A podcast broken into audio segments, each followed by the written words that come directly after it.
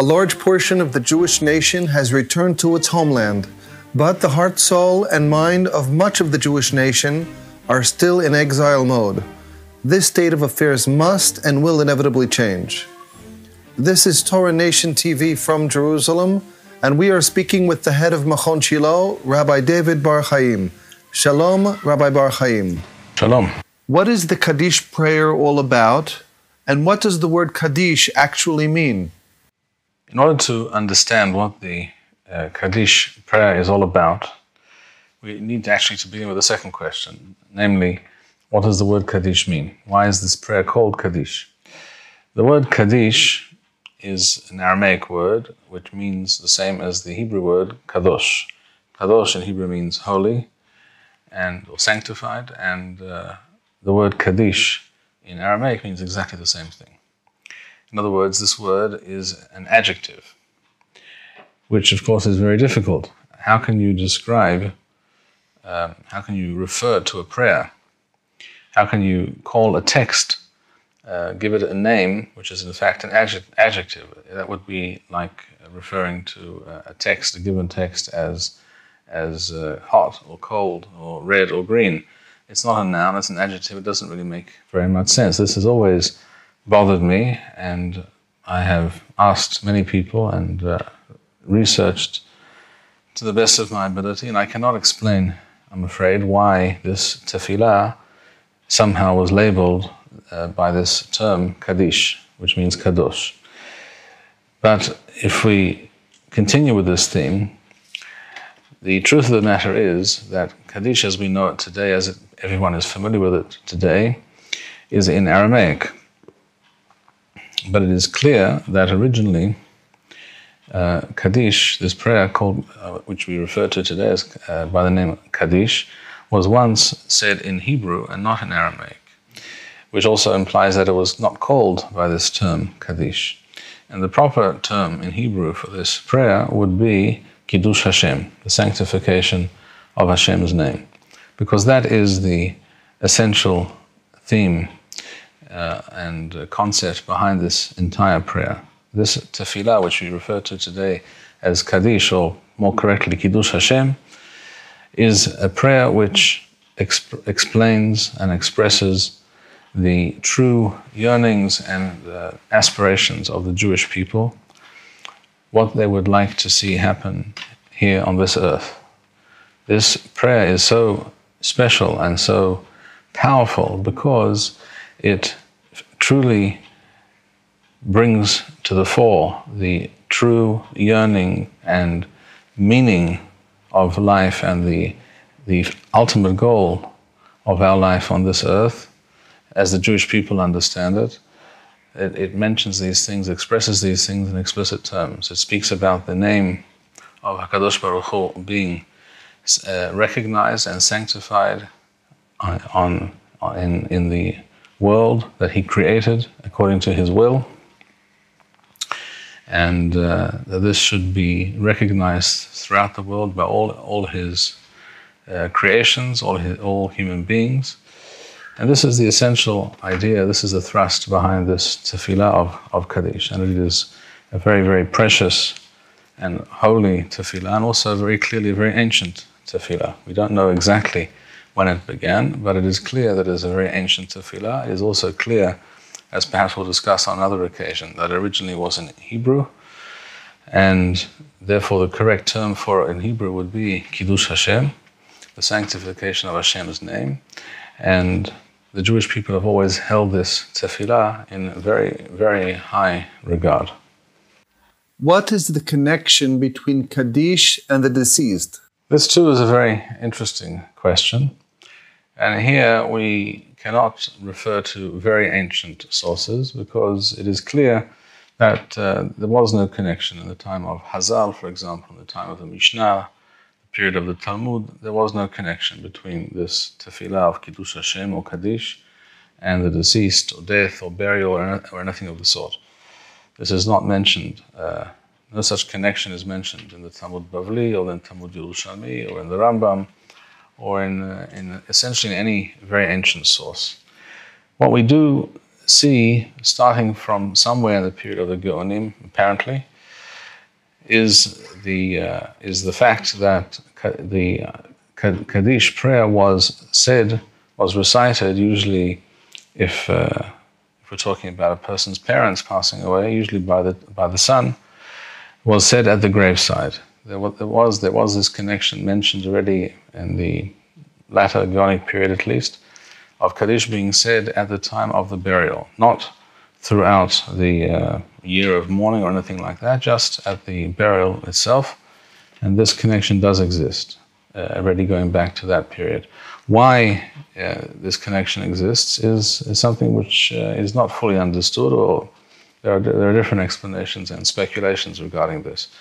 One explanation is that it is a kind of tziduk hadin. Tziduk hadin means uh, justifying and accepting the, the will and the decree of Hashem. If Hashem decrees that a certain, certain thing happen, that a certain person leave this world, we, the Jewish people, understand that we do not run the world, but rather Hashem runs the world, and He decides who lives and who dies, when they live and when they die, as we say on Rosh Hashanah. And we accept the will of Hashem, whatever it may be, whether it causes us uh, joy and gladness, or whether it causes us mourning and sadness. And therefore, this is one, one of the ideas behind uh, reciting Kaddish is the acceptance and just, justification of Hashem's will and His decrees, whatever they may be here on this earth, whether we understand them or not. A second explanation is that it has to do with nehama, with consolation. Human life, human existence is full of happy, joyous events and full also of very sad and uh, painful events. This is the way of human existence. This is the reality of the human condition, and no one can do or do anything about it or change this fact of life. The tr- true consolation and uh, peace can only be achieved in the, in the, uh, from the point of view of the Jewish people, from the point of view of, of a Torah Jew. This can only be achieved fully when we will witness the, the uh, revelation of Hashem's glory and his, the knowledge of His existence and the acceptance of His existence and His will and His Torah uh, throughout, throughout the world. When this happens, this, such an event, such a time will be a great consolation for all those who lived their lives uh, with a connection to Hashem, who believed in and cleaved to Hashem, and that is the only true consolation and uh, joy that we can look forward to. As for the, the painful events, the grieving that all human beings go through in this life, nothing can really make up for that grieving except for this reality of the sanctification and the glory of Hashem's name and His purpose here on earth, which we, the Jewish people, are also uh, commanded to bring about, and we are the, the agents of this uh, ongoing process in, in human affairs here on earth. There is a third uh, explanation that I would offer, which is something which occurred to me many years ago, and that is that the connection between the deceased and Kaddish or Kiddush Hashem may have to do with the uh, fact that starting from the period of the First Crusade, in uh, the year 1095, according to the Christian calendar, uh, at which time there were, there were huge massacres of uh, Jews in the Rhineland and other areas as the Crusaders made their way from Western Europe to Eretz Israel.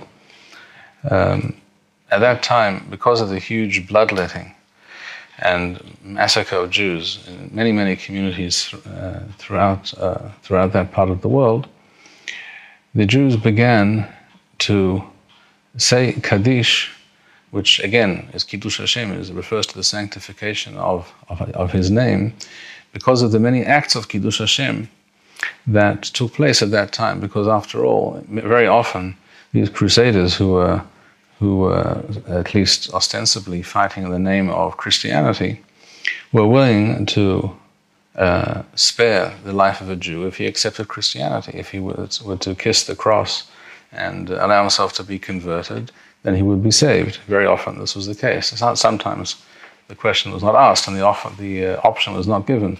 But in many cases it was. And we know from history that very, very few, exceedingly few Jews uh, at that time, in that part of the world, opted uh, to accept Christianity and save themselves in this way.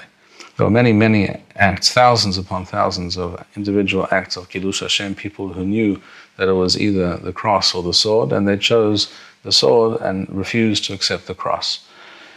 This huge uh, historical uh, reality, this reality of many thousands of Jews uh, doing this Kiddush Hashem, this act of Kiddush Hashem, to the, in, in, in front of the, uh, in, in, in full view of both the non-Jewish population and the, and the Jewish population in Western Europe.